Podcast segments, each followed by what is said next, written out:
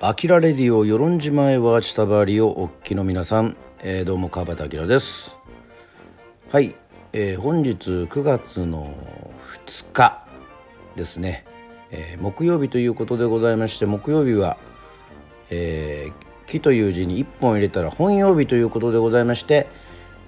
はい、音読のおすすめのコーナーでございます。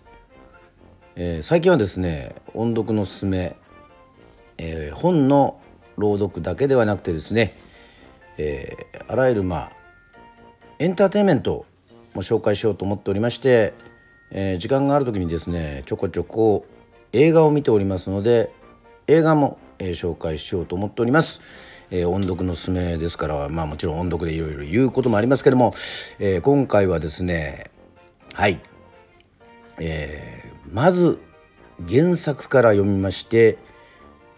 映画の世界に入ったという作品を紹介させていただきます。作品は嫌われマツコの一生でございます。はい、山田宗樹さんのですね、小説嫌われマツコの一生を原作とした作品で、後に映画になりました。2006年5月の27日公開だそうですね。主演は中谷美紀さん、はい、そして監督脚本を務めたのが中島哲也さんということでございまして、なんと本日中島哲也さんですね、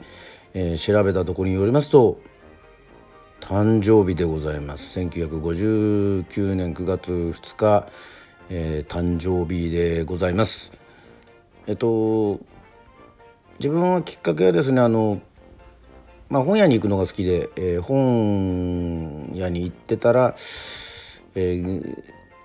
れからなんかちょっと公開されるというようなですね、嫌われマツコの一生、中谷美紀さん主役で撮られるということで帯を見て、小説をまず買いました。はい、中島哲也さんは、CM、ミュージックビデオ、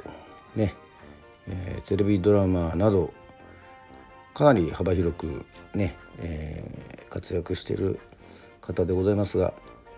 有名なところでいうと2004年の下妻物語、はい、そして嫌われマツコの一生がその次の作品でしたね。告白、はい、こちらの本も見ました。乾きは見てないかな、来る、そういった映画作品がございます。偶然にも本日誕生日ということでございまして、おめでとうございますと言ったわけでございまして、嫌われマツコの一生、ちなみに原作があり映画があり、テレビドラマ化もされておりますけども、テレビドラマの方は見ておりません。映画の方を、はい、劇場で見ました。概要は修学旅行中にお集合が起こした現金盗難事件を収めるためにその場しのぎの対応を取ったために教師の職をクビになり、家族とのいざこざから家を飛び出したことから転落していく川尻マツ子の悲劇の人生を描いた物語でございます。キャッチコピーはマツ子人生を 100% 生きた女。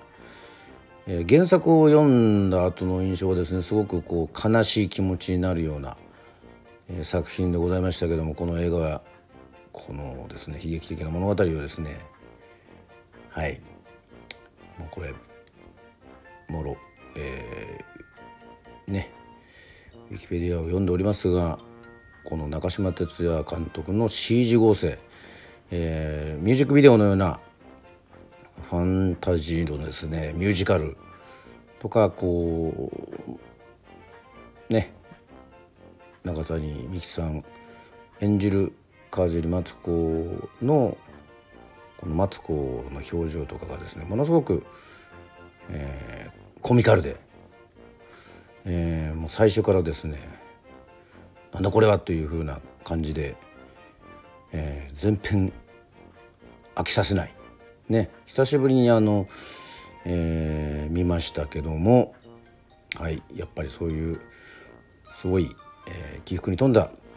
一人の女性の一生をですね、まあファンタジーにね、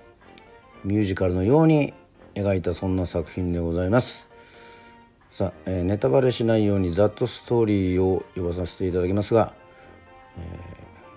恋人に振られた川尻翔は会ったこともない叔母のマツコが殺されたことを父のりおから知らされる。叔母の周辺にいた奇妙な人々と出会い、マツコの一生を振り返る。福岡県の川尻家の長女として生まれたマツコは、病弱の妹ばかり心配する父に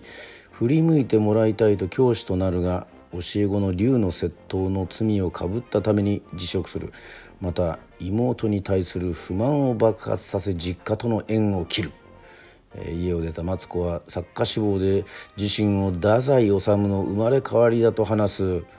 嫁川と同棲するが、金をせびられて暴力を振るわれる毎日を過ごす。その上嫁川は自殺してしまう。その後山川の友人で作家志望の岡野の愛人となるが、マツコが岡野の家に訪れたことで妻にバレてしまい捨てられるという、もうこのとにかくこの波乱に満ちたですね、生涯を、受けるということでございまして、もう体当たりでですね、この当時のなんかこうパンフレットとか今手元にはないんですが、見たらもう本当にこう中谷美紀さんと監督がとにかくこうやり合ったね、もちろん素晴らしい作品を作るためにやり合ったという、こともですね出ておりましたし、そしてもうそのね、瑛太さんだったり榎本明さんだったり、もう香川照之さんだったり、もうとにかくですね、ゴリさんですね、とか、もうその太宰治の生まれ変わり、工藤官九郎さんだったり、まあ、劇団ひとりだったり、もうとにかくですね、もうものすごい、豪華キャストでございます。はい、まあもうここに書いてありますね、中島監督が撮影一日に目にして、この映画はお蔵入りになるかもしれないと思った。主演の中谷美紀さんが逃走した場合、どのようにすれば映画制作を完結できるか、本気でスタッフとも話し合ってたというふうに、実際にですね、そうですね、その時の文章というか手記を読んだという時はですね、この中谷さんが撮影をすっぽかして逃走した日も実際あるというふうに、書いておりますが、主演の中谷美紀さんはこの役を演じるために女優を続けてきたかもしれないということでございまして、確か日本アカデミー賞ですね、取っておりますよね、女優賞ということでございまして、本当に、この体当たり演技が、素晴らしい作品でございました。これですね、まあこれはちょっと余談なんですけど、まあ、自分的にはですね、はい、その福岡のね、先ほども冒頭で言いましたけども、その福岡の大川とね、そしてその東京の荒川がですね、確かこう自分の生まれたふるさと大川っていうか、ふるさとの筑後川ですかね、とこの荒川とのね、このいや自分がその晩年その暮らすところがですね、自分がふるさとを出たところをふるさと出たなふるさとの風景にこう最後は近いところで、はい、生涯を終えるということでございまして、まあ、本当に男性に振り回されたというか、そんなですね、まあ、本当に一見原作で読むと本当こんな人生あるのかっていうぐらい、ヘビーな内容なんでございますけども、この中島哲也さん監督の手にかかればなんかそういったところもまたエンターテインメントとしてね、消化されると、いろいろ映画から入ってこれちょっと原作読んでみようとかそういう場合も結構多いんですけど、映画面白かったからちょっと原作読んでみようっていうのは今だとね大丈夫なんですが、前はやっぱりちょっとこだわりがあって、ちょっと原作読んでからちょっと映画化のやつを映画を後に見たりとかね、そういうこともあったりとかします。なぜかっていうと、それがどうしてもその本を読んでる時はですね、想像するとですね、まだ例えば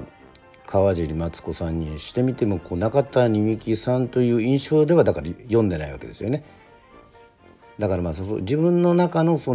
の人はこういう人なんだろうなっていうような想像があるわけですよ。映画だとちょっとキャラクターが強すぎるとですね、もうその人っていうようなね、風になってしまいますし、後からね嫌われマツコの一生を読んだりとかすると、なんかちょっと映画のシーンとこれはそういうシーンなのかっていうふうにちょっと比べてしまう、部分があったりとかもしますが、それはそれとして、そういうのも大丈夫ですよみたいな方はですね、